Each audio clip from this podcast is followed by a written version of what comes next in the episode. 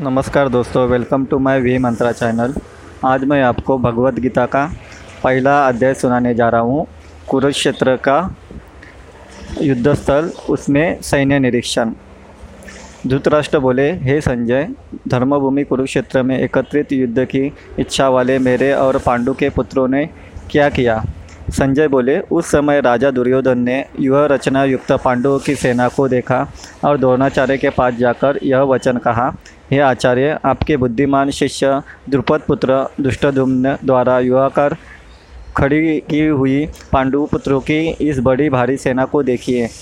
इस सेना में बड़े बड़े धनुष वाले तथा युद्ध में भीम और अर्जुन के समान शूरवीर, सात्यकी और विराट तथा महारथी राजा द्रुपद, दुष्टकेतु और चेकितान तथा बलवान काशीराज, पुरुजित, कुंती भोज और मनुष्य में श्रेष्ठ सभ्य पराक्रमी युधामुन्यु तथा बलवान उत्तम औजा सुभद्रा पुत्र अभिमन्यु एवं द्रौपदी के पाँच पुत्र ये सभी महारथी हैं।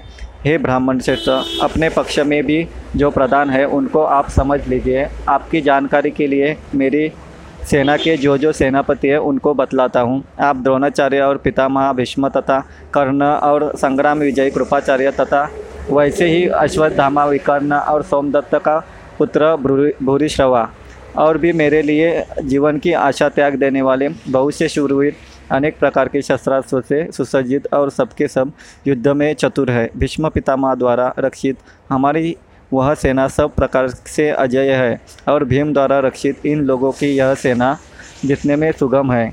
इसलिए सब मोर्चों पर अपनी अपनी जगह स्थित रहते हुए आप लोग भी सभी निसंदेह भीष्म पितामह की ही सब ओर से रक्षा करें।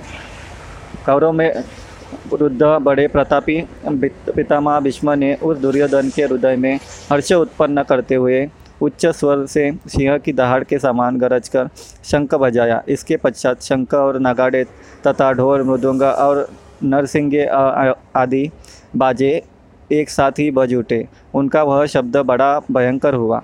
उसके अनंतर सफ़ेद घोड़ों से युक्त उत्तम रथ में बैठे हुए श्री कृष्ण महाराज और अर्जुन ने भी अलौकिक शंख बजाए। श्री कृष्ण महाराज ने पाच्छजनक नामक अर्जुन ने देवदत्त नामक और भयानक कर्म वाले भीमसेन ने पौंड्रक नामक महाशंख बजाया। कुंती पुत्र राजा युधिष्ठिर ने अनंत विजयक नामक और नकुल तथा सहदेव ने सुघोष और मणिपुष्पक नाम, नामक शंख बजाए।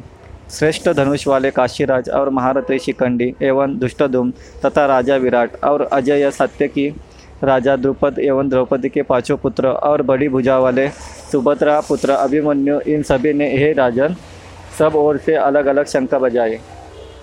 और उस भयानक शब्द ने आकाश और पृथ्वी को भी गुंजा, गुंजाते हुए धर, धृतराष्ट्र के साथ, अर्थात आपके पक्ष वाले के हृदय विदीर्ण कर दिए। हे राजन उसके बाद कपिध्वज अर्जुन ने मोर्चा बांधकर डटे हुए धृतराष्ट्र संबंधियों को देखकर उस शस्त्र चलने की तैयारी के समय धनुष उठाकर ऋषिकेश ऋषि श्री कृष्ण महाराज ये से यह वचन कहा, हे अच्युत, मेरे रथ को दोनों सेनाओं के बीच में खड़ा कीजिए। और जब तक कि मैं युद्ध क्षेत्र में डटे हुए युद्ध के अभिलाषी इन विपक्षी योद्धाओं को भली प्रकार देख न लूँ कि इस युद्ध रूप व्यापार में मुझे किन किन के साथ युद्ध करना योग्य है? तब तक उसे खड़ा रखिए। दुर्बुद्धि दुर्योधन का युद्ध में हित चाहने वाले जो जो ये राजा लोग इस सेना में आए हैं, इन युद्ध करने वालों को मैं देखूँगा। संजय बोले, हे धृतराष्ट्र, अर्जुन द्वारा कहे अनुसार महाराज श्री कृष्ण चंद्र ने दोनों सेनाओं के बीच में भीष्म और द्रोणाचार्य के सामने तथा संपूर्ण राजाओं के सामने उत्तम रथ को खड़ा कर इस प्रकार कहा कि, हे पार्थ, युद्ध के लिए जुटे हुए इन कौरवों को देख। उसके बाद वृतापुत्र अर्जुन ने उन दोनों ही सेनाओं में स्थित ताऊ चाचाओं को, दादा परदाओं को, गुरुओं को, मामाओं को, भाइयों को, पुत्रों को, पौत्रों को तथा मित्रों को, ससुरों को और सुहदों को भी देखा।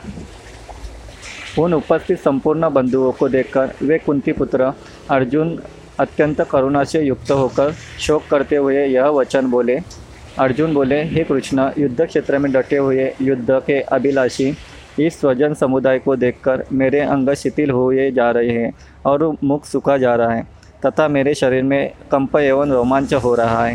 हाथ से गांडीव धनुष्य गिर रहा है और त्वचा भी बहुत जल रही है, तथा मेरा मन भ्रमित सा हो रहा है, इसलिए मैं खड़ा रहने को भी समर्थ नहीं हूँ। हे केशव, मैं लक्षणों को भी विपरीत ही देख रहा हूँ, तथा युद्ध में स्वजन समुदाय को मारकर कल्याण भी नहीं देखता। हे कृष्ण, मैं न तो विजय चाहता हूँ और न राज्य तथा सुखों का ही। हे गोविंद, हमें ऐसे राज्य से क्या प्रयोजन है? अथवा ऐसे भोगों से और जीवन से भी क्या लाभ है? हमें जिनके लिए राज्य, भोग, सुखादि, अभिष्ट है, वे ही ये सब धन और जीवन की आशा को त्याग कर युद्ध में खड़े हैं। गुरुजन, ताऊ, चाचे लड़के और उसी प्रकार दादे, मामे, ससुर, पौत्र, साले तथा और भी संबंधी लोग हैं। हे मधुसूदन, मुझे मारने पर भी अथवा तीनों लोगों के राज्य के लिए भी मैं इन सबको मारना नहीं चाहता। फिर पृथ्वी के लिए तो कहना ही क्या है? हे जनार्दन, धृतराष्ट्र के पुत्रों को मारकर हमें क्या प्रसन्नता होगी? इन आततियों को मारकर हमें पाप ही लगेगा। अतएव हे माधव अपने ही बांधव धृतराष्ट्र के पुत्रों को मारने के लिए हम योग्य नहीं हैं, क्योंकि अपने ही कुटुंब को मारकर हम कैसे सुखी होंगे? यद्यपि लोभ से भ्रष्टचित्त हुए लोग कुल के नाश से उत्पन्न दोष को और मित्रों से विरोध करने में पाप को नहीं देखते तो भी हे जनार्दन, कुल के नाश से उत्पन्न दोष को जानने वाले हम लोगों को इस पाप से हटने के लिए क्यों नहीं विचार करना चाहिए? कुल के नाश से सनातन कुल धर्म नष्ट हो जाता है। तथा धर्म का नाश हो जाने पर संपूर्ण कुल में पाप ही बहुत फैल जाता है। हे कृष्ण, पाप के अधिक बढ़ जाने से कुल की स्त्रियाँ अत्यंत दूषित हो जाती हैं और हे वाष्णेय, स्त्रियों के दूषित हो जाने पर वर्ण संकर उत्पन्न होता है। वर्ण संकर कुल घातियों को और कुल के नरक में ले जाने के लिए ही होता है। लुप्त हुई पिंड और जल की क्रिया वाले, अर्थात श्राद्ध और तर्पण से वंचित इनके पितर लोग भी अधोगति को प्राप्त होते हैं। इन वर्ण वर्ण संकर कारक दोषों से कुल घातियों के सनातन कुल धर्म और जाति धर्म नष्ट हो जाते हैं। हे जनार्दन, जिनका कुल धर्म नष्ट हो गया है, ऐसे मनुष्यों को अनिश्चित काल तक नरक में वास होता है, ऐसा हम सुनते आए हैं। हाँ शोक, हम लोग बुद्धिमान होकर भी महान पाप करने को तैयार हो गए हैं, जो राज्य और सुख के लोग से स्वजनों को मारने के लिए उद्यत हो गए हैं।